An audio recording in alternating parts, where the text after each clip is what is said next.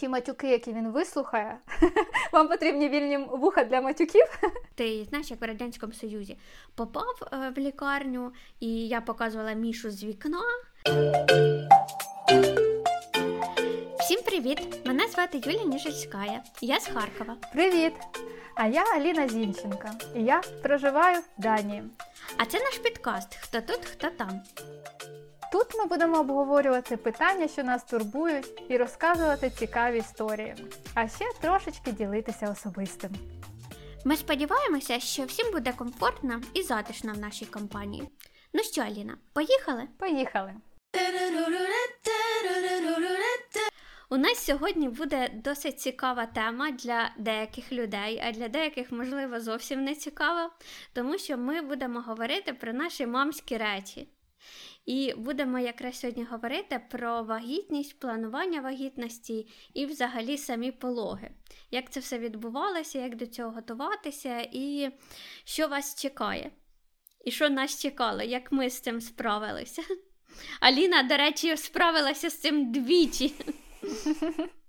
Я думаю, що ми не будемо вдаватися в детальне описання пологів. Знаєш, коли ця тема, коли дівчатка починають сідають і е, обговорюють свої пологи з деталями, хлопці е, удаляються прям молнієносно.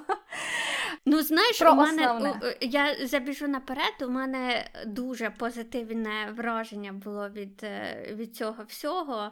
Ну, зовсім нічого страшного, того в мене навіть страшних подробиць не, не може бути. Ну, в мене було якраз і і плюс, і мінус. Знаєш, двоє пологів і абсолютно різні. Абсолютно різні. Тому є про що поговорити, і ми з тобою починаємо. Ми починаємо про підготовку до вагітності, про планування. Чи взагалі треба планувати і як готуватися до, до цього стану? Я скажу на своєму досвіді, що в нас була дуже планована дитина, і ми дуже готувалися. Але виявилося, що навіть нашої підготовки її було досить ну, замало, тому що коли я вже дізналася, що я вагітна, е, виникли деякі проблеми. Про підготовку до вагітності я би радила всім піти в лікарню і пройти всіх основних спеціалістів, перевірити гормони, сходити до ендокринолога, до гінеколога, е, до терапевта. І і основне, що я вже тепер знаю, треба зробити УЗІ малого тазу. Ну, може, я говорю це дуже в подробицях, і... але мені здається, що якраз е, ми забуваємо про те, що вагітність це дуже-дуже складний процес, і що якщо ваш організм не здоровий і не підготовлений, то і вагітність у вас теж буде, ну, може бути, що буде не, дож... не досить просто. Аліна, ти коли була вагітна, ти проходила лікарі? Ні. Моя вагітність перша була як раптова, да, ми угу. не планували. І вона була, до речі, дуже чудова. Сама вагітність е, проходила просто ну, без усіляких проблем, і все було класно. Ну, можливо, там зіграла роль і гормони, і так далі. Але я вже пішла до лікаря по факту, коли дізналася, що я вагітна після цього тесту. Цікаве е, запитання до тебе. Можливо, це пов'язано, ну не знаю, з віком, такі трохи дурні питання. В тебе не було такого, що ти приходила до гінеколога і говорила, от я там вагітна, там ту-ту-ту, і е, в тебе запитували, а ви збираєтесь зберігати вагітність? Да, це дуже-дуже таке е, питання, яке ну, мене чесно сполошило. Таке питання в Україні. В мене е, варто сказати, що в мене а, перша точно. вагітність була в Україні, друга вагітність була в Данії. Є з чим зрівняти, і це, як я ж кажу, плюс і мінус, чорне і біле. Значить, е, питання таке було. Мене питали, чи бажана вагітність чи бажана дитина. Я взагалі тоді сполошилася, кажу, звичайно, вагітність ну, як раптова, я не знаю, як е, не планована, да, не планована, а дитина, звичайно, бажана. І знаєш, е, тут цікаво, що інша друга вагітність була саме запланована і прям. Знаєш, вчасно-вчасно, прям як ми хотіли день у день, ну, грубо кажучи. Uh-huh. І тут запитань в Данії я не зустрічала таких взагалі. Тобто, ти вагітна і вагітна, ну по факту, да, і все. Тобто вони розраховують на те, що якщо це не бажана вагітність, ти сама скажеш про, про те, що ти не хочеш цю дитину. У мене просто був реально шок, тому що у мене були проблеми зі здоров'ям, коли я вже дізналася, що я вагітна. І я до кількох е, спеціалістів, щоб ну, мати різні точки зору. І кож, до кожного з кого до кого я приходила, в мене було три спеціаліста, і кожен з них е, задавав мені це питання. І в мене був такий шок, я не розуміла, для чого вони це роблять. Ну, чи, чи вони хочуть мене спонукати до того, що мені не треба мати дітей. Ну, просто це так, знаєш, задається, прям тобі в упор, і ти такий. Що таке відбувається? Я думаю, що тут е, їхня ціль, тут проблема в неправильному поставленні запитання. Можливо. Але Тут, це так, знаєш, е, грубо звучить, наче да. тебе спонукають зробити аборт. Серйозно. Ось ось дивися, чому. Я я поясню пси, трошечки психологія мами. От коли ти коли ти получив цю дитинку всередині себе, ти її хочеш да, зберегти і на максимально її обійняти. Да? І людина, яка просто е, тебе або питаннями, або рухами, або чимось, от оцю да, невидиму твою таку броню твоєї дитини зачіпає, вона ну, воно дуже-дуже б'є по мамі. Тобто е, можна сказати, що у період вагітності і, мабуть, перших якихось гормональних днів, ну я по собі суджу, тому що в принципі це трішки вирівнюється разом із гормонами. Це відчуття такої трішки ну, знаєш, небезпеки або повишених кордонів, коли ти відповідаєш не тільки за своє mm-hmm, життя. Тому. Mm-hmm. Це питання поставлено зовсім некоректно, зовсім неправильно. На е, противагу цьому е, мене тут запитували постійно, як я себе відчуваю, знаєш, не почуваю, а саме відчуваю вагітною. Uh-huh. Чи боюся я? Uh-huh. Оце було коректне запитання. Тобто, якби тебе я вам прийшла да, на огляд. І мене мене запитують кожного разу. Е, мене запитують, е, як ти себе ну, почуваєш це зрозуміло, як ти відчуваєш цю вагітність? Чи ти боїшся народжувати? Оце боїшся народжувати. Оце поєднання двох слів, воно найважливіше тут, тому що жінка, особливо під дією гормонів, це прям ми беремо е, знаєш, лапки, жінка під дією uh-huh. гормонів. Вона боїться процесу народження. Це зрозуміло. Ну, хтось може боятися, хтось не боїться, але це зрозуміло. І саме на оце мають впливати Знаєш, може бути так е, багато у кого, коли людина там, ну, жінка носить дитину, а тоді каже: Блін, я не буду народжувати. Вже вона там на восьмому місці, я не буду народжувати, бо я боюсь. І саме тут робота, психологічна робота медсестри або лікаря. Ну, У нас в Данії різні люди. Це uh-huh. медсестра тебе веде, і лікар це окремо. Ми, Оцієї медсестри, яка спеціально спеціально навчена впливати психологічно і помічати психологічно твій стан. І це таке б запитання було б корисніше. Юля, ти боїшся? Просто е, коли ти приходиш, е, там, наприклад, тебе там затримка, так? Ти зробив тест, ти приходиш. В тебе ще немає е, там і гормонів толком ніяких, і взагалі відчуття і розуміння того, що ти мамою скоро будеш. І того, е, знаєш, в тебе і так якийсь е, стрес і шок від ну, нової ролі. А тут тобі ставлять такі питання, і знаєш, якщо людина вагалась в цей момент, вона там не знає, да, чи зберігати цю вагітність, чи не зберігати. то коли ти приходиш і з тобою ось отак говорять, то ти якраз можеш прийняти неправильне рішення. І е, дівчатки, які будуть слухати нас, ви не звертайте увагу на це, тому що це не, не, не проти вас хтось, а просто якась така стандартна процедура, яка не зовсім коректна. Мені здається, що, мабуть, у навчанні саме лікарів і медсестер, да, ну я також я можу говорити лише за той час, коли я це було скільки 9 років назад, да, коли в мене була перша вагітність. Воно не зовсім направлене на психологічний стан мами. Лікарі вони думають не лише про вони думають, що маму можуть да, е, спонукати до аборту е, фінансові можливості, там то, що вони не можуть, да, просто страх того, що вона не не зможе фінансово підняти дитину, страх до вагітності, страх потеряти фігуру. Тобто дуже багато страхів, які поєднуються в цей такий дуже-дуже такий тонкий період.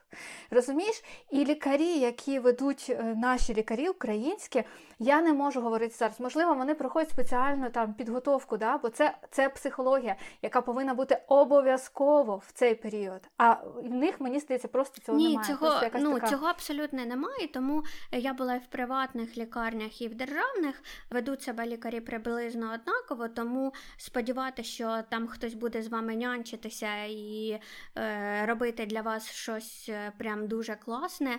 На це не треба покладатися.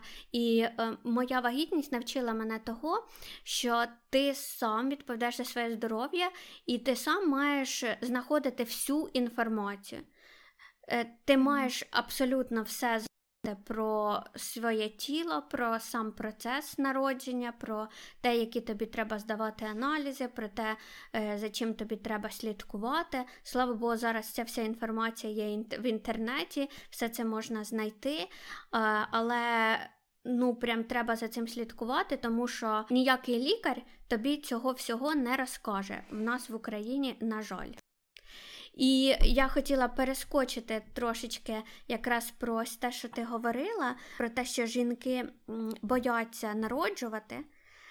І в мене теж була ця психологічна травма про те, як ти народжуєш дитину, що це е, по-любому боль. Що я помру, ще там що-небудь. Ми практично, як дізналися, що я вагітна, пішли на курси для вагітних, Е, і це було трошки дивно, тому там були з животиками, а я була така ще, знаєш, без нічого. Але нам уже треба було терміново йти на курси, е, тому що нам треба було психологічно до цього підготуватися. І от якраз курси для вагітних абсолютно в мене розвіяли всю боязнь. Я поясню чим. Тому що на курсах нам е, дуже детально якраз пояснили всю фізіологію родів. Е, як Твоя дитина там живе, е, як вона там е, знаходиться, як вона буде е, поетапно з тебе виходити, що ти на кожному етапі будеш відчувати, що природньо, що неприродньо, які в тебе мають бути відчуття. І це було дуже-дуже в подробицях все описано. І коли ти кілька місяців про це думаєш, то і ти йдеш народжувати дитину. Абсолютно без страху, тому що ти е, знаєш кожне відчуття свого організму. Що ти там, от зараз я буду це відчувати, зараз ти будеш це відчувати, зараз це. В тебе ніякого сюрпризу для тебе немає. І це була як робота. Ну, я ходила на пологи як на роботу. Прийшла, зробила своє діло і все. І я би курси для вагітних, хто зараз е, планує діток, прям дуже-дуже радила, щоб взагалі орієнтуватися, що з вами буде. І ну, я хочу додати, знаєш, ми знову граємо хорошого плавного поліцейського, тільки тут навпаки. Я пам'ятаю ці курси для вагітних, коли нам включали просто телек, як народжує, кричить жінка, і все. Тобто, в мене були mm погані курси. Я хочу додати, що якщо у вас є зараз можливість е, ну, прислухатись до Юліної поради, і є можливість знайти кращі курси, або, можливо, ці курси, які вам запропонують уже хороші, почитати відгуки, пройти саме хороші курси. Це це також це дуже важливо. Ну, Ми ходили на курси е, ну, для людей, які живуть в Харкові, можливо, це буде корисно. Ми ходили в Мамин дом. Це такий е, магазин, е, в якому є педіатричне відділення, якось так. Так, і це було дуже круто. І про підготовку до пологів дуже важливо фізично себе під час пологи, під час вагітності навантажувати. Ну, ось ця історія про те, що ти кришталева ваза, і ти маєш лежати на дивані, а тобі все підносити. Е, ну, Це не зовсім е, хорош, хороша історія, тому що твоє тіло всю вагітність має бути в тонусі для того, щоб ти потім. Е, нормально самі пологи прийшли, і для того, щоб потім ти швидко ну, повернувся так до своєї форми. Тому що якщо ти не будеш фізично себе навантажувати, займатися там е, фізкультурою, ходити, то ти просто розпливешся після пологів. Мій один знайомий, дуже дуже мудрий чоловік професор. Він мені колись розказував історію, що він свою в молодості свою дружину е, ну прям типу заставляв е, вранці там на різних термінах вранці там встаєш, і вона йшла купувати кавун. Ну, виходила вагітність якраз видно в той період, коли кавуни були. І вона йшла до цього ринку, до точки, де продавав каву, продавали кавуни там е, кілометр, два-три. Я не буду уточняти, бо я чесно не знаю, але це якийсь період. Купляла тільки кавун там определенна маса, mm-hmm. скільки можна нести, ну максимум да, там 2 кілограми чи скільки можна підняти, і несла його додому. І так був кожен день. Потрібно знаходитись, знаходити собі мотивацію, е, робити якісь так. вправи. Тому що я, наприклад, е, маючи досвід двох двох пологів, двох вагітностей, було зовсім по-різному. І по стану, по здоров'ю, по відчуттям було зовсім по-різному. Тобто я для себе, наприклад, знаю, як. Е, як можна нічого пролежати останні місяці як колобочком, знаєш, скатуватися з ліжка. І я для себе знаю, як можна за два дні до родів там ходити і робити ремонт у квартири свої, прям mm-hmm. активно робити. Можна так і так. Я б хотіла ще в цю тему вложити, знаєш, важливу таку думку про те, що зараз. Багато людей, е, багато дівчат е, боїться ставати, навіть не стає довгий час на облік. Саме через цю проблему, коли е, втручання, да, якогось такого особистого, особистого втручання не зовсім адекватного, не зовсім адекватних лікарів у своє здоров'я. Вони бояться е, нашкодити собі більше, ніж отримати допомогу і задоволення. Ну, звичайно, ми говоримо про ідеальну вагітність, коли ти себе чувствуєш, е, відчуваєш добре, почуваєш добре, коли в тебе гарне здоров'я і так далі. Ми не говоримо про якісь е, явні патології, навіть по стану, по стану відчуття. Я хочу сказати тут, що, звичайно, в кожного така дуже активна, агресивна думка, типу пологів вдома, уже пологів вдома, типу вставання на облік або не ставання. Кожного є своя думка, кожного там можна обговорити мільйон. Ми не будемо сьогодні торкатися домашніх пологів. У мене були пологи у пологовому будинку, але. Чесно, я дуже рада, і я вважаю це дуже великим досягненням, тому що кожній жінці, кожній людині дається можливість вирішувати самі. Да, можна безліч годин говорити про те, що домашні пологи там вони небезпечні, і так далі. і так далі, і так далі. Ми говоримо про адекватність, але У можливість нас в Україні не дозволені домашні пологи. У нас офіційно е, ну, народжувати є... вдома не можна. Я знаю, що там є якось обходять це, але але е, на да. законодавчому рівні в нас взагалі заборонені пологи вдома. Е, якщо дуже коротко, то в Україні ти правильно говориш, обходять, обходять законно. Е, потім ти просто несеш свою дитину, робиш ДНК-тест на те, що ти її мама, mm а папа є папа. Це це е, багато там багато всяких документальних, багато процедурних да, якихось справ. Ну я до чого тут головна моя mm думка, тут ну, е, в цьому, що я хочу до чого я хочу довести, що надання вибору, право вибору людині, жінці в тому стані, ну також потрібно розуміти, що ну, при вагітності не завжди може бути адекватний да, стан, адекватне прийняття рішень, але це дуже добре. Коли, наприклад, домашні пологи тут в Данії, я не знаю, в Європі, мабуть, я не знаю в Данії, це ну не норма. Але це класна можливість. Тобто тут Аліна, це також є, є різниця. Я переб'ю щодо домашніх пологів. Ми вирішили не говорити, але якщо ми вже таке говоримо, то різниця ще в тому, що в Данії, якщо в тебе щось пішло не так в домашніх пологах, то через три хвилини до тебе приїде швидка. А в Україні, якщо в тебе щось не так пішло в домашніх пологах, то ніхто до тебе в житті не приїде, і твоя дитина не зрозуміла, що з нею станеться. От, от тому у нас да, і да. немає немає цього якби ну, дозволу на домашні пологи, тому що це дуже небезпечно. Немає адекватної, немає адекватної так, правильної так. допомоги, немає курсу на це, немає законодавчої якоїсь підґрунтя для цього. Но Ну, блін, класно, коли людина може вирішувати, коли сім'я, от не людина, а сім'я, тому що ну дійсно я розумію, що не завжди адекватні рішення може приймати вагітна мама на різних да, там своїх е- гормональних фонах. Але от сім'я, ми говоримо, це дуже класно, я вважаю. Так, Просто як так. галочку тут поставить, що не зачіпаючи цю тему. Мені задавали питання, знаєш про що? Мені задавали питання про вік. Так як, е, можливо, наші слухачі не всі знають, скільки мені років, мені 33, народ... зараз уже 34, народжувала між, мені було 33. І це моя була перша вагітність і перша дитина. І раніше це вже називали в лікарні таких жіночок старорадящі. Е, зараз, слава Богу, е, все змінилося, ніхто не використовує такої термінології. І от мені ні в лікарні, ні в пологовому жодного разу взагалі ні слова не сказали за мій вік.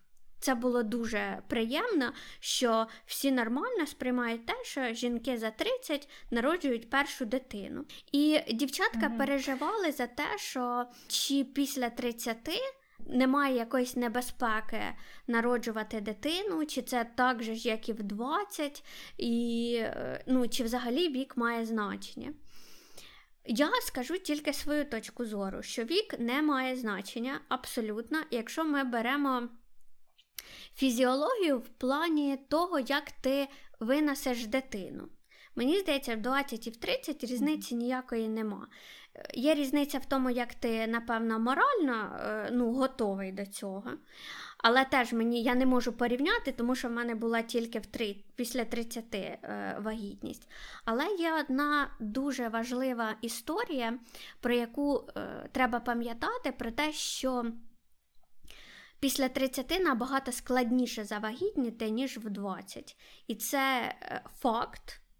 Тому що кожна жінка вона народжується з якоюсь кількістю яйцеклітин, які з кожним е, періодом, ну, кожного місяця е, вимиваються.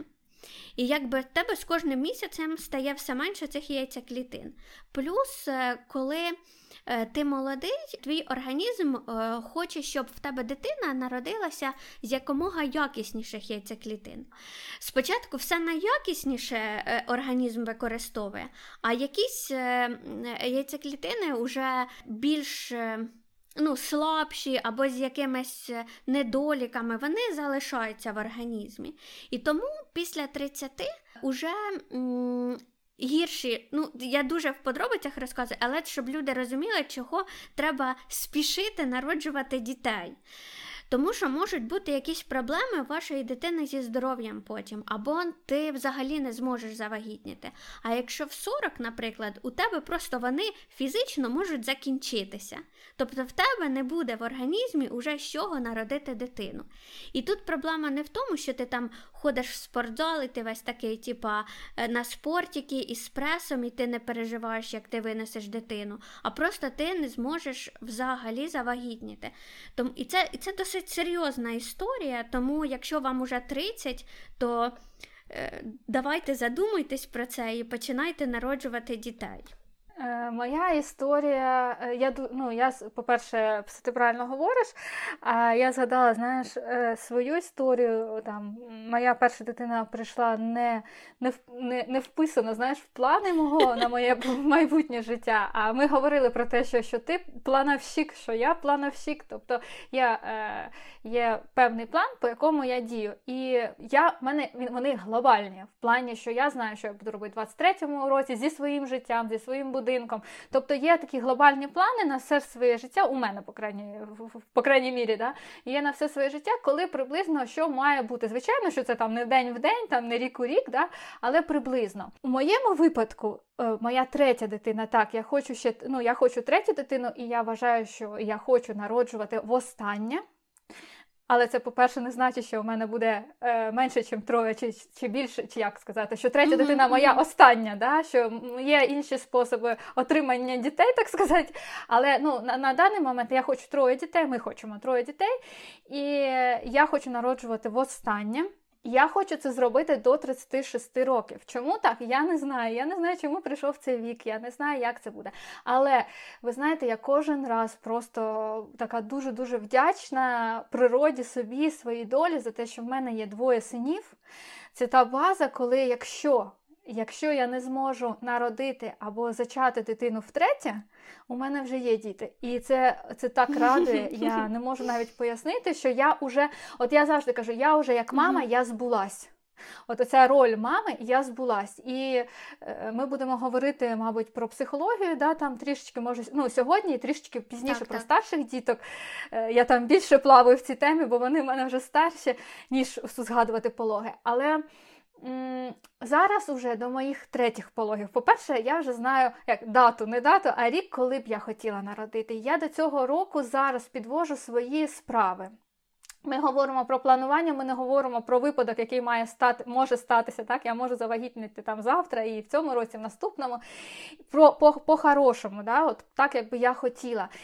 І от там в мене є декілька років до точки mm-hmm. та, до точки X, коли я стану мамою. І так як це буде втретє, я хочу, щоб це було не те, що ідеально, але це буде зовсім по-іншому. Я хочу по-іншому насолоджуватися вагітністю. Я хочу по-іншому насолоджуватися материнством востаннє в своєму житті. Материнством, ну тобто власної дитини, яку я народжу. Бо перші рази це не було, мабуть, більше було так, як е, треба, так як вимагала ситуація ситуація, ситуативність в тому самому періоді фінансова і так далі, далі, далі, там переїзди, там ну, uh-huh. різні способи. Да? Я хочу, щоб цей був ідеальним за моїми рамками. Я хочу бути так, таким, ну, е, докласти той досвід, який я отримала за попередній вагітності, який я отримала тут, порівняти там медицину, порівняти власний стан здоров'я і так далі. І мені важлива сьогоднішня тема, тому що мені важлива думка різних людей. І я прямо готуюся, я підвожу всі свої там, чому бізнес там розпочали в цьому році. Ну раніше ми не могли, да, але нам треба там за 2-3 роки да, зробити той максимум, навіть в цьому, навіть фінансовому, навіть у місці проживання, у стилі житті, зробити той максимум, щоб щоб я ввійшла в свою наступну вагітність так, як я це бачу. І це дуже важливо, і це дуже круто, я вважаю. Це прям, знаєш, ну, чесно, я про це говорю, і я збуджуюся от всередині от такого очікування материнства. Але втретє. це не означає, що е, вам треба створити бізнес, купити будинок і машину, Ні-ні, щоб абсолютно. підготуватися до дитини. Ні, ні, абсолютно ні. У мене двоє дітей вже є. І перше, коли я була вперше вагітна, не було нічого, взагалі нічого. Тобто від ноль відніміть іще. І друга вже була з чимось. А третю я хочу я хочу просто себе спробувати, коли ну знаєш, спробувати себе в своєму ідеальному материнстві. Коли Це мені так задають питання, що найважливіше, коли ти м, готуєшся мати дитину. І зараз уже я можу сказати, що найголовніше це вибрати правильного тата. От е, це те, що так. взагалі треба з самого початку починати і е, обговорювати. Е, з людиною, яка буде вашим партнером, вашу вагітність і те, як ви будете виховувати дитину, щоб е, ви все вирішили ще до того, як дитина у вас з'явиться. Тому що історія про те, що е, дитина зробить наші стосунки кращими, це зовсім неправда. Тому що це таке випробування і такий стрес для всіх, що якщо у вас класні стосунки, прям класні, класні, то вони стануть ще краще. А якщо у вас є якісь проблеми, то дитина просто це все буде підкреслювати кожен день, і це буде дуже-дуже важко. Тому, якщо ви не впевнені в чоловікові, е, з яким ви зараз, е, то ну, досить складно потім будувати е, вашу сім'ю. І я говорю це не тільки про себе, так склалося, що я була е, в чат такий маленький, і він спочатку був дуже великий, зараз він маленький, нас там обмежена кількість, і люди дуже особистим діляться. І я зрозуміла, що е, пари, які не обговорювали на березі всі нюанси, і вони ну, почали з'ясовувати це вже коли є дитина. Це дуже складно. Люди сваряться, люди плачуть, люди ображаються. Алін, що думаєш з цього плану? Згодна з тобою абсолютно про партнера, про роботу обох сторін, про мудрість жінки тут варто сказати, тому що жінка має розуміти, відділяти да, е, своє материнство і все ж таки свою жіночність, свої, свої, свої як обов'язки, не тільки обов'язки, свої почуття до чоловіка і обов'язки там я маю на увазі якісь сексуальні відносини, і все вона повинна розділяти і розуміти, що що відбувається в тій сфері і в тій сфері. Це про мудрість жінки тут. Е, я завжди, знаєш, ти ти кажеш, що там е, чоловік там е, як обрати тата, да, лайфхак. У мене лайфхак такий на музику ту-ду-ду-ду-ду. У мене мій лайфхак такий. От один єдиний, коли в мене знайомі народжують дитину, я приходжу і кажу, вам буде мільйон, мільйон там порадників. Ну зараз, до речі, менше, мабуть, да, вмішуються там батьки і так далі, бо е, час уже інший. Більше вмішується інтернет.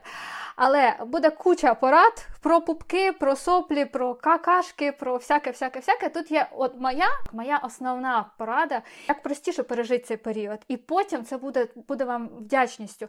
Те, що у нас в сім'ї початкова папа дорівнює мама по відношенню до дітей і по відчуттю, тут, тут замітьте, відчуттю дитини, що він може прийти до мами і сказати, мама, я голодний, накорми мене. І так само прийти до тата, тата, тато, я голодний. І тато також може його вдіти, накормити. Тобто оці всі речі, які якби прийнято у нашому там дитині, ну я не знаю, прийнято начебто робить мамі. Да? Я не кажу тільки про памперси, бо зазвичай, коли говорять, да, там менші діти, да, в молодшому віці, вони говорять, так, наш тато ну, хваляться зазвичай, наш тато тато також міняє памперси, не лише памперси.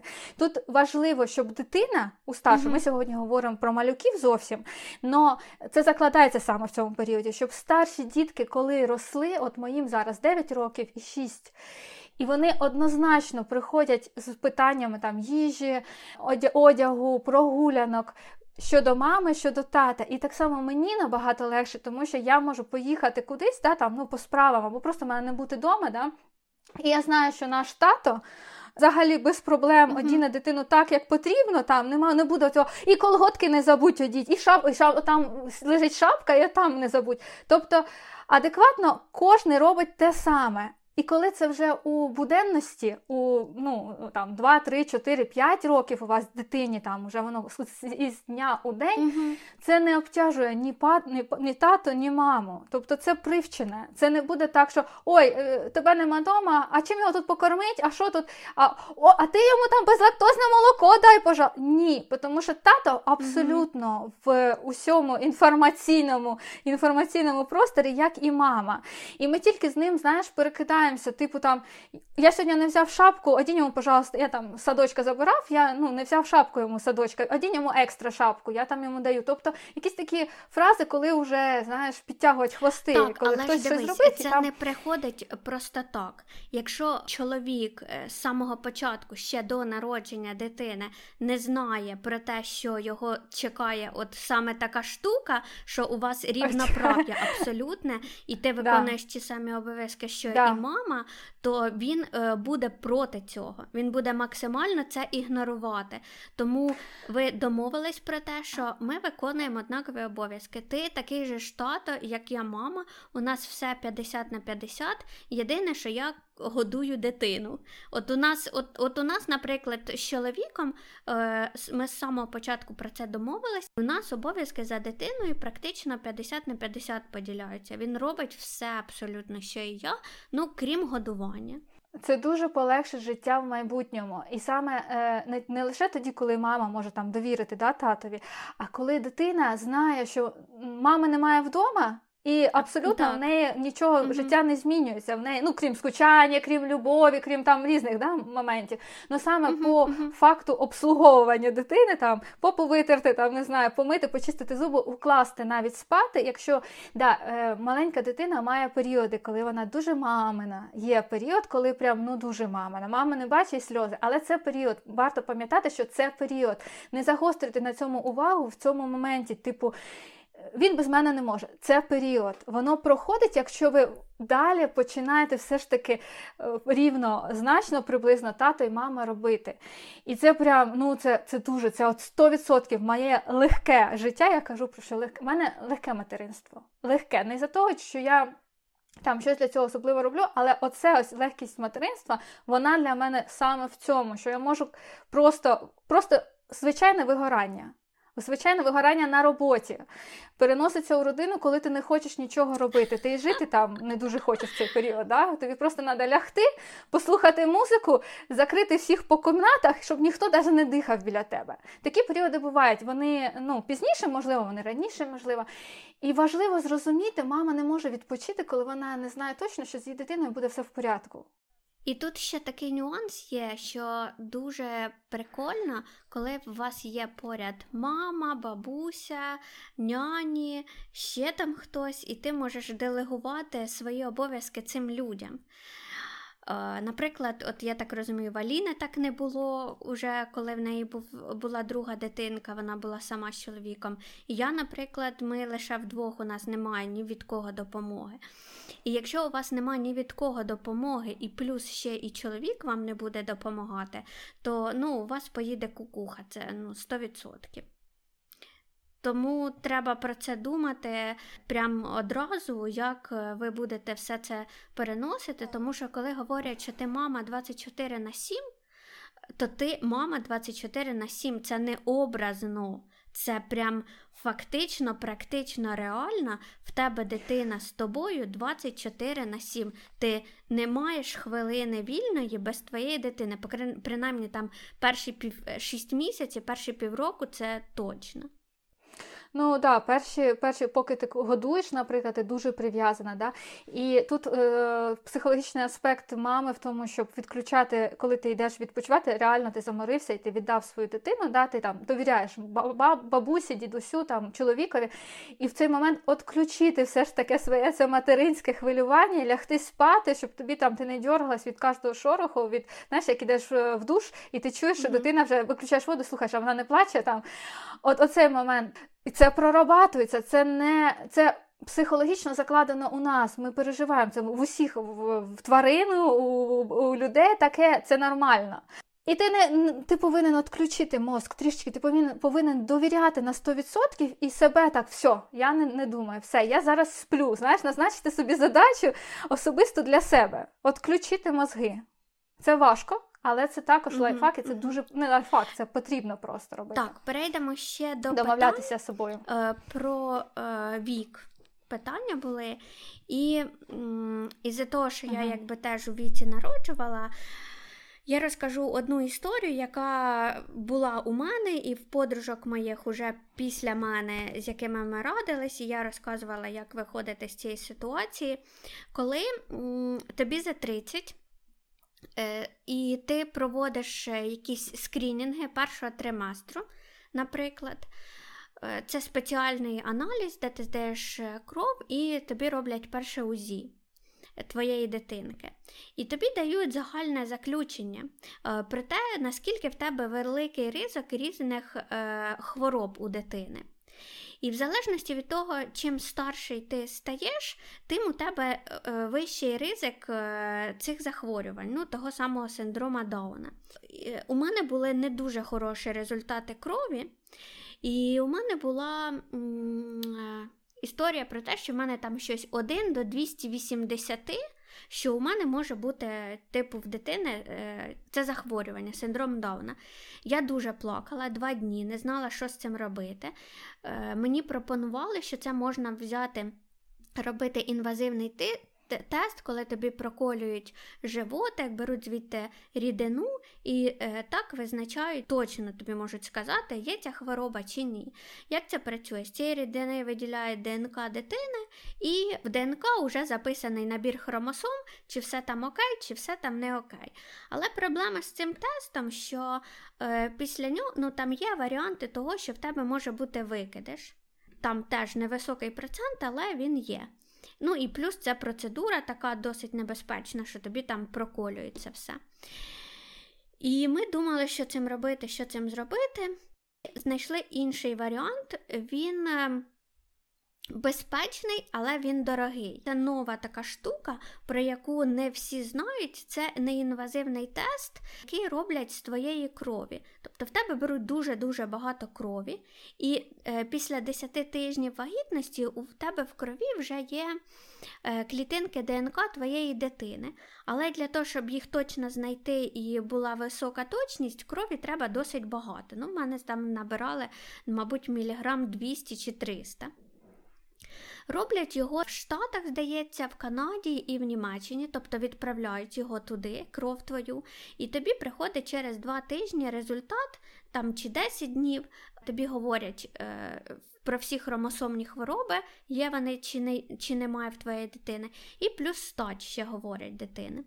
І це дуже крутий аналог цим е, інвазивним тестам, від яких можуть бути проблеми. Правда, я робила, називається Veracity, і він коштував 9,5 тисяч гривень. І є більш дорожчий панорама, називається, він взагалі там 1015 коштує. Це 300 євро так, десь приблизно так, це на, на нинішні кошти, да? щоб я розуміла. І в принципі Ну як, ну, це це дорого, не кожен може собі дозволити це все зробити. Але якщо ви дуже прям переживаєте, тому що е, у нас була така домовленість з чоловіком, ну ми знали про ці вікові всякі особливості, що таке може статися. І ми домовилися, що якщо у нас в дитини синдром Дауна, то ми не будемо її народжувати. До 20 тижнів вагітності вам можуть зробити. Е, перервати вагітність, якщо, звичайно, можуть до 12 тижнів, здається, перервати, то якщо у вас синдром Дауна, то до 20 тижнів вам перервуть вагітність. І ми не хотіли народжувати таку дитину. Ну, це наш, наш такий вибір був. І нам це було важливо. І от ви можете зробити цей тест і точно знати, що у вас все добре. І я для себе вирішила, якщо у вас є фінансова можливість, наприклад, скрінінг першого триместру, його взагалі не робити. Тому що цей аналіз крові він абсолютно не інформативний. В тебе можуть бути ці аналізи, наприклад, не дуже good. 150 причин цього може бути, а не тільки там захворювання твоєї дитини. І тому е, робити це, нервуватися, витрачати. Я його переробляла три рази, теж витратила на нього гроші. Я би радила робити цей неінвазивний тест з ДНК дитини і бути впевненим в тому, що у вас все окей, і ви можете народжувати і не переживати. Але це якраз історія про е, вікові такі особливості, коли у вас таки після 30 років досить високий ризик. І про оце, оцю відповідальність, що, е, ну, як ти говориш, наприклад, е, бо я схиляюсь до цієї думки, до твоєї думки, коли коли людині важливо знати зараз, да, чи народжувати цю дитину, чи не народжувати у, з діагнозом. Якщо, наприклад, ви знаєте точно, що в будь-якому випадку ви будете народжувати, вам ця дитина потрібна, да, бо це особисто кожному. Ну тоді взагалі можна то, всі ці тести принципі, не робити. Так, звичайно. Тут рішення можна У не мене робити. Е, да. була знайома можна теж в цьому робити. чаті мам, е, теж в неї був певний вік, і в неї там була до, дуже висока ймовірність, значно вища, і вона вирішила, що вона буде народжувати їй було все одно, вона вирішила, що вона хоче цю дитину, mm-hmm. і вона буде народжувати. І потім вона народила хлопчика, і з ним все нормально, все було класно, але сам факт того, що для неї було неважливо. Так теж може бути. Mm-hmm. І е, хотіла, знаєш, яку там Лін зачепити, коли ти була вагітна, які в тебе були відчуття? У мене я розкажу, чого чого це я поставила е, це питання в наш е, план обговорення, тому що я всю вагітність відчувала, що я якась горя мать, тому що у мене немає ніяких відчуттів до цієї дитини. Спочатку, коли навіть живота не було, я взагалі не, ну, не розуміла що я вагітна, що у мене буде дитина. Ну, я якби знала, що це факт. Але у мене внутрішніх відчуттів не було. Знаєш, то що коли дивишся ці всі інст... оцей інстаграм страшний, коли ти дивишся, люди там вагітні, вони пишуть пости, розказують про те, що Боже, я така щаслива, у мене там е, мурашки по руках, у мене там бабочки в животі, коли я дізналася, що я вагітна. Там кожен день пишу, як я, е, як я вже щаслива бути мамою. А у мене не було ну, взагалі від ну, прямо ноль. Ноль на ноль ноль. І я постійно переживала через це і говорила чоловікові, що ну як так, ну як так? Чого я не відчуваю себе щасливою, чого в мене немає ніяких почуттів до цієї дитини. І навіть коли вже був животик, я вже чула там, як ці рибки плавають, а потім як ножки б'ються, у мене все одно не було ніяких почуттів до цієї дитини. Поки ну, поки Міша не народився, я не розуміла, що у мене є дитина. А частіше, навіть пізніше, коли дитина тільки починає усміхатися, і знаєш, скільки сліз е, виплакано матерями, особливо знов я до своїх любимих гормонів повертаюся, коли ти себе гризеш кожного дня до першої посмішки, це коли там місяць, скільки тижнів, я вже не пам'ятаю, коли перша посміхається. От коли дуже багато мати... мам розказують про те, що вони відчули перше материнське щось, коли дитина почала посміхатися, коли пройшла біль, знаєш, на Тобто це нормально, це так має бути. Посміхатися малий почав десь в місяць, да, ну, саме ну, посміхатися. так. А отак сміятися, знаєш, що так ха-ха-ха, взагалі там після трьох уже.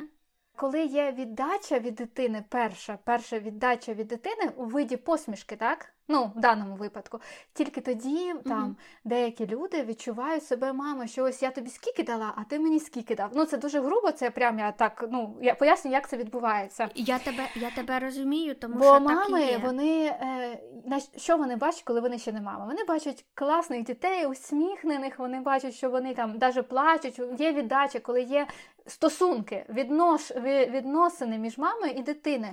А коли ти носиш його, коли ти його народив тільки і тільки там попка покупає щось, це з твоєї тільки сторони, да, виявляється. Тобто це відношення кожної особ, ну, особ, особистості, кожної персональне відношення до себе, як вона відноситься взагалі до, ну, мабуть, до кохання, до віднос, від, по відношенню до себе і так далі. Тобто це психологія кожної людини. І те, про що ти розказуєш, це прям ну, дуже часто. Я не кажу там 100%, але це прям ну, мега часто.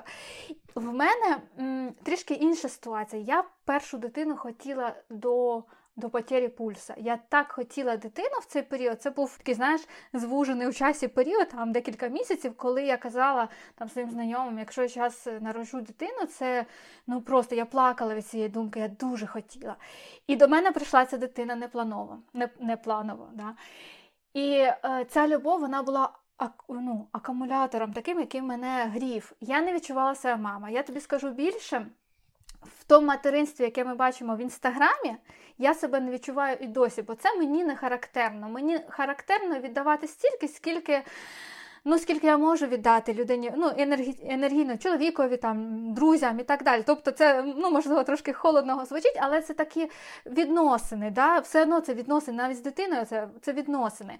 І тому е, я відчувала те, що в мене буде в майбутньому велике кохання. Оце це непередаваємо відчуття, але це зовсім не поєдна, не не, не те материнське, коли ти хочеш там забота, да, чи якісь такі відчуття, про які ти mm говориш. Це інше зовсім. Тому, відповідаючи на питання, ні, я не відчувала себе мамою, доки. Ну, у мене у мене перші пологи були досить важкими фізіологічно, саме про, як ти говорила, сканінг тазу, да, молодого чи молодого чи ж маминого mm-hmm. да, тазу. Е, е, у мене були важкі пологи, дуже е, оперативні. ну, з операції, да, оперативним було вплив вплив оперативний. І я відчула себе, я відчула своє материнське материнський початок свій, да, саме в той момент, мабуть, з усмішкою, коли це за цей місяць у мене все позаживало, коли я себе відчувати почала гарно, ну добре, фізіологічно, в мене mm-hmm. співпало це емоційно із дитиною. Е, з початком посмішок. З початком посмішок. В другий раз. Дитина була планована і, е, ну, звичайно, ми її дуже чекали. Але оцих саме материнських, які приходять потім, про які ти зараз можеш розказати дуже да, да, класно, бо то вже в тебе є таке е, е, контакт з своєю дитиною. Їх також і за другої вагітності не було.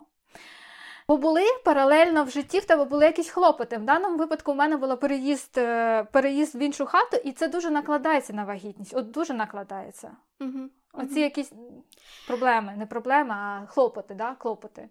Дівчата, які будуть е, скоро вагітними і планують бути мамами. Не чекайте. Це, це нормально. Це нормально. Це нормально не відчувати себе мамою дуже довго, менше себе коріть, менше думайте, що з вами щось не так, тому що у більшості людей все-таки цих почуттів до дитини, поки ви її не побачите, їх не може бути. Тому особливо, коли це перша вагітність, ти взагалі не розумієш, що це таке. І щодо почуттів, е, і коли у мене з'явилися перші почуття, перші дві доби, що ми були в пологовому з ним, я не спала, я тільки дивилась на нього. І постійно писала чоловікові смски, як я люблю Мішу. І постійно йому говорила, як я тебе люблю, як я тебе люблю. Але це гормони, про які mm-hmm. ти говориш, це там же ж був просто такий зашкал гормонів, ендорфінів, всяких дофамінів і серотонінів всього разом, що ти просто не міг е, по-іншому себе почувати. І в нас є ще трошки часу, і я би перейшла до теми від вагітності до пологів. Угу. Про курси, те, що я говорила, що треба готуватися, і дуже класно знати, що з тобою буде відбуватися, щоб не боятися. Це обов'язково знати і... треба. Це прям обов'язково з цього починати. Так, і я би ще порадила дівчаткам почитати такого блогера в інстаграмі і книжку її почитати. Е, називають, е, її звати доктор Білаконь, Ольга Білоконь. Вона дуже багато пише про вагітність і взагалі про здоров'я жіноче, і в неї дуже науковий підхід. І, наприклад, я дуже багато інформації взяла з її книжки, з її блогу про те, які аналізи в якому триместрі потрібно здавати, що з них що значить, е, що вам треба робити, що не треба робити. Тому що в мене були ситуації, коли я прям готувалася, готувала конспекти, що я не буду там якісь ліки приймати, я не буду щось робити, і готувалася, щоб своєму гінекологу е, в, в поліклініці казати, що це не науковий підхід, і ось ці ліки мене не лікують. і е, Треба розбиратися в тому, що відбувається, тому що лікарі можуть бути некомпетентні, і вам треба самим знати, де шукати інформацію і як себе контролювати. І про пологи, і про підготовку теж для мене було великим відкриттям, як е, дихання працює в пологах. Да, ви можете точно не зробити все, щоб вам було зовсім не боляче і класно, і ви там задоволення від цього отримали, тому що це рідко в людей виходить. Але спростити собі все, якщо ви будете правильно дихати, йти з правильною підготовкою, це 100%. Це перевірено е, на мені. І я дуже хотіла партнерські роди. Алін, в тебе були партнерські роди? Да, да, в мене були партнерські роди, і прям це, ну, на мою думку, це прям потрібно. Дуже потрібно, тому що, окрім того, що це допомога тобі, ну, звичайно, що там психологічна, ще якась там фізіологічна, фізична допомога тобі, тому що всяке буває, коли ти очікуєш, е, коли як період да, пологів, тобто це там може бути 6 годин, 10 годин і так далі просто принести води і так далі. Я не знаю, як в Україні. Ну тут е, в Данії з тобою постійно хтось. Ну із е, медперсоналу в Україні я знаю, що було таке, що вони пішли і пішли, позвали їх. Тобто, це е, фізична допомога і це е, психологічна і моральна допомога. Обов'язкова. Дівчатка, які переживають про те, що їхній чоловік побачив оттуда все, що не треба побачити, треба сказати, що в момент народження дитини, саме коли саме вона народжується, чоловік стоїть зазвичай за спиною ну, жінки. Да? Поряд з тобою. Поряд або за спиною, коли він не бачить причинне місце, з якого виходить дитина. Тому що, ну, звичайно, про це дбають лікарі, про це мають. Я хочу сказати, що мають дбати лікарі, тому що це не ну, не на всю, не на всяку психіку чоловіків. чоловіків да? Тому uh за це ви можете не переживати, вам тільки варто сказати лікарю, якщо ваш лікар не знає, що це повинно бути, зазвичай знають, що е, в цей момент саме в цю там минуту, ну не минуту 10 хвилин, да, потугів е, чоловік стоїть стоїть за вашою спиною. Тобто він не буде цього uh бачити.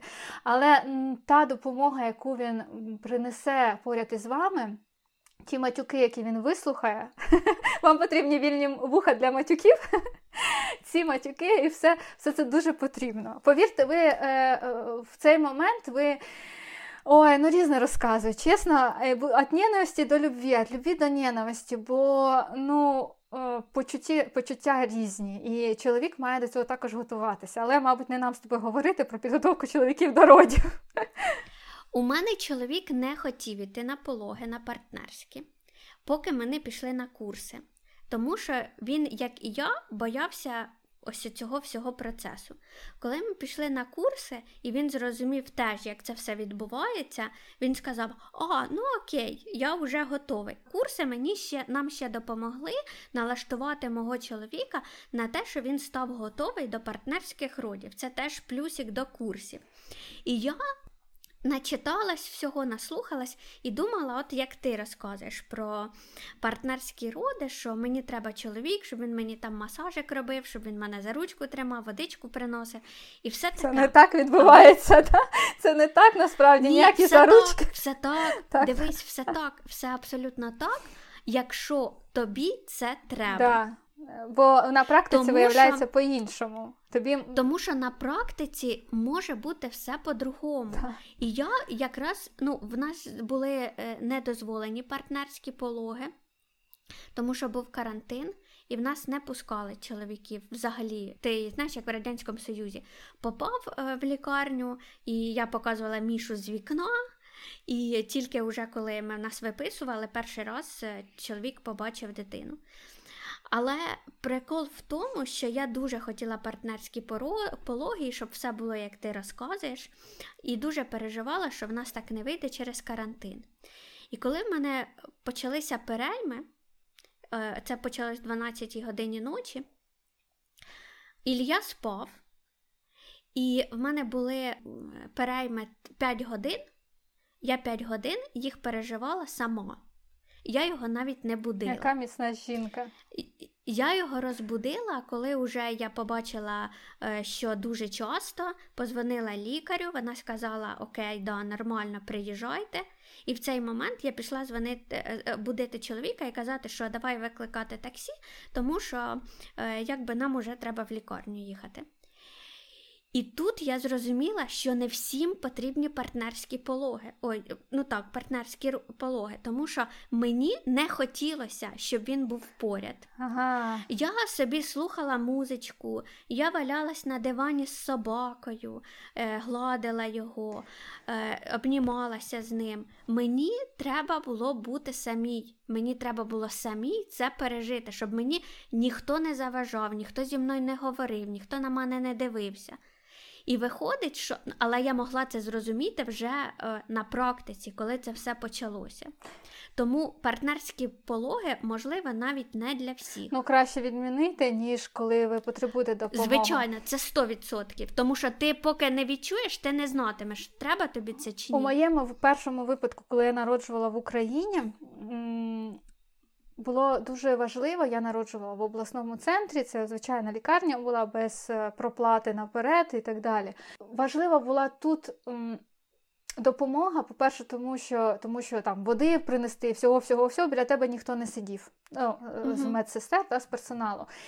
І друге, це спостерігання за твоїм станом. В моєму випадку дуже вчасно була надана допомога через те, що на допомогу позвали. Наприклад, на противагу в Данії, ну, по-перше, в Данії я народжувала 15 хвилин. Да, Мої другі пологи пройшли е, на протязі 15 хвилин. Я щаслива, можна мені заздрити. Я знаю, що треті можуть бути не такі, звичайно, а перші були довгі і дуже-дуже важкі. То тут. А, і да, і в Данії ж виписують, мене виписали, я в 2.15 народила, і о 6 вечора я була вже вдома. Е, Мене mm-hmm. виписали відразу, тобто все класно. Тут мені Допомога мені не ну він не спів допомогти, але я знала точно, наприклад, я знала точно, що мене я дуже обожнюю масаж, але ніяких доторків в момент потух і там схваток до мене не могло бути. Ніяких масажів, ніяких там плеч, поясниць. Взагалі mm-hmm. я агресивно на це. Я ну прям mm-hmm. матом могла послати на те, щоб до мене торкалися в цей період, mm-hmm. коли мені боляче. От так організм е, сказав, да? реагує. реагує.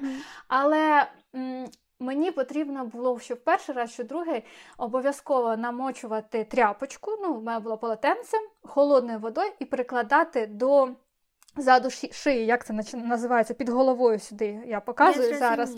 На шию тільки ззаді, да? тому що угу. я в цьому випадку я нормально себе почувала. От в мене таке... Тебе це розслабляло ні, і я... знеболювало, е, так? Ні, ні, ні, ні, ні. Це по-іншому. Я от і в буденності, не при вагітності, коли в мене там тиск, або навіть я не знаю, я можу там, ну, е, мабуть, низький тиск, да, коли в тебе, ти встаєш і крутиться в тебе голова і uh-huh. кидає в жар. Я не знаю, як цей стан називається, uh-huh. якщо чесно. І в тебе темніє перед очима. Да, оцей стан, коли темніє перед очима, от в ці моменти спазма, да, мами, спазм сосудів відбувається, в ці моменти обов'язково мені так холодна тряпка. Або рука, або щось дуже це екстрено в ту саму секунду на шию сюди ззаді, де в тебе голова причіпляється до тіла. Саме сюди. І саме це мені допомогло, допомогло, коли я народжувала перший другий раз, щоб я не від болю не падала, е, як не притомнювала, да, щоб я не знепритомнювала, коли в мене темніло перед глазами, от постійно. Руслан постійно замінював рушник. Перший раз ми не знали, другий раз Руслан постійно змінював рушник, охолоджував, бігав, е, охолоджував рушник і прикладав мені до mm-hmm. спини. І мені це в 100% не те, що допомагало, а це прям мене, ну. Прям без цього б я мені здається, я померла. Бадріла, бадріла. Я померла. І це смішний момент, коли медсестра вже за другими пологами, медсестра на нас дивно дивиться, бо вони реально були там 15 хвилин, да, там дуже швидко. І в мене чоловік, мало того, щоб стояти, держати мене за ручку там, або робити масаж, або ще щось, він бігав. Він постійно бігав, охолоджував в туалет, в туалеті, охолоджував ну, водою, да, холодною водою, охолоджував цей рушник. Вона каже, що ти робиш? Що ти робиш? Типу, Він каже, так треба, ми знаємо, що ми робимо. І ми на другі пологи йшли командою, ми знали, що робити прям, прям поетапно. Я цей рушник спакувала, сказала, так, твоя задача одна. До мене не торкатися, прикладати рушник. Все, ми отработаємо цей момент, прийдемо додому, додому з результатом, з нашою дитиною. І це буде так, от іменно робота, про ту, про яку ти казала. Варто на бути на, націленим на роботу. Ви йдете народжувати, ви йдете робити роботу. Ці там 5, 6, 8, 10 годин ви, ви маєте. Народити, зробити одна ціль. Так, так. І це допомагає. Так, І це дуже дуже правильний настрой. Якщо у вас такий настрой, коли ви йдете на пологи, все буде дуже класно. Тому що е, це ну, народжувати дитину це не страшно. Ну, це фізіологічний процес, який природній, е, закладений який процес. природній. Це ну, я не скажу, що це приємно, але це, це нормально. Це це можна пережити, в цьому нема ну абсолютно нічого страшного, якщо ти до цього морально готовий. Я зараз згадала дуже швидко скажу, що ще мені за другими пологами дуже допомогло то також психологічно. Другий раз, коли я була вагітна, в мене прям маніакально, прям я не знаю, я дуже боялась народжувати. З першого дня я думала, що я умру. Я прям на мене там як там мені мама колись розказала, писала завіщання, коли вона вагітна була. От от те саме. Я говорила, ходила і говорила чоловікові, от така позитивна жінка, говорила чоловікові, що все, це останній день мого життя. Я народжу другу дитину, це не першу. І я умру, я не виживу. І в результаті в мене офігенські були роди. Просто я скакала на я варила борщ ввечері, вже коли родила дитину. Але мені допомогло на останніх місяцях. Я побачила случайне відео про те, як. Е, як жінка одна народжувала в машині, вони не доїхали, ви, мабуть, також бачили це відео, вони не доїхали до пологового будинку, не вспіли в заторах чи десь не знаю. І вона прям народила, винула з під себе дитину, народила самостійно. Чим мені це допомогло? Я дуже багато чула про природній стан, про про дію природи да, там, на на uh-huh. жінку, про те, що жінка може сама народити. Це не означає, що вона не має да, бути з персоналом медичним, але народжувати сама. Ні, ні, ні, абсолютно. Але оцей процес він настільки природній, що я собі положила в голову. Я можу зробити це сама. Мені не потрібна допомога сторонніх людей, медицини, uh-huh. медиків, уколи. Е, Я зроблю це сама от просто прописала собі в голові, я можу зробити це сама. Це моя робота. Це те, що я пішла, зробила і прийшла додому з результатом. Все. Це як марафон. Ти коли біжиш з останніх сил, да, Юля, розкажи, я не, я марафони не бігла. але я представляю це так, коли в тебе є ціль, і ти вже не можеш звернути назад, і ти ти свої, свої, своє дихання, свої останні сили ти акумулюєш е, з новою, тобто ти їх розподіляєш по-новому для того, щоб це все-таки зробити. Оце так, так само так. пологи. Ти коли коли останні кілометри біжиш, е, ти вже бачиш там фініш, але в тебе, ну, я не супер бігун, того в мене в кінці сил дуже мало. І ти, коли біжиш, ти розумієш, ну блін, ну як я не добіжу, хоча хочеться здатись. А в пологах теж може хотітися здатись. Коли довгі. в тебе там е, дуже довгі потуги, у мене дуже були е, швидкі. Ну, швидкі пологи, і в мене дуже швидкі ці перейми були, але потуги у мене були дуже довгі е, дві години угу. майже. Тому що я не могла зрозуміти, як це робити. Це дуже специфічна штука, і це не передати і не розказати як, тому і я не могла зрозуміти, як це зробити. І в тебе просто закінчуються сили. Е, І тобі в цей момент треба, от як ти ми говоримо про роботу, сказати, що та ні, ну я не можу Ти ж ти можеш ну, залишитися ж... вагітною, нічого не я ж не можу залишитися вагітною. Да? Тобі треба ж таки доробити це все і таки народити дитину. І ти робиш, робиш, робиш, робиш свою роботу, поки в тебе не народиться дитина. Так, і про лікарню у нас там, де я народжувала, звичайно, якби був чоловік поряд і в мене були довгі пологи, то він би мені дуже допоміг. Це 100% якраз про те, що ти говориш, водички принести, просто побути, поговорити. Якщо у вас е, справді там 10, 20, 2, 2 доби, наприклад, е, пологи, так теж може бути. В мене були швидкі, і в мене був дуже класний персонал. Угу.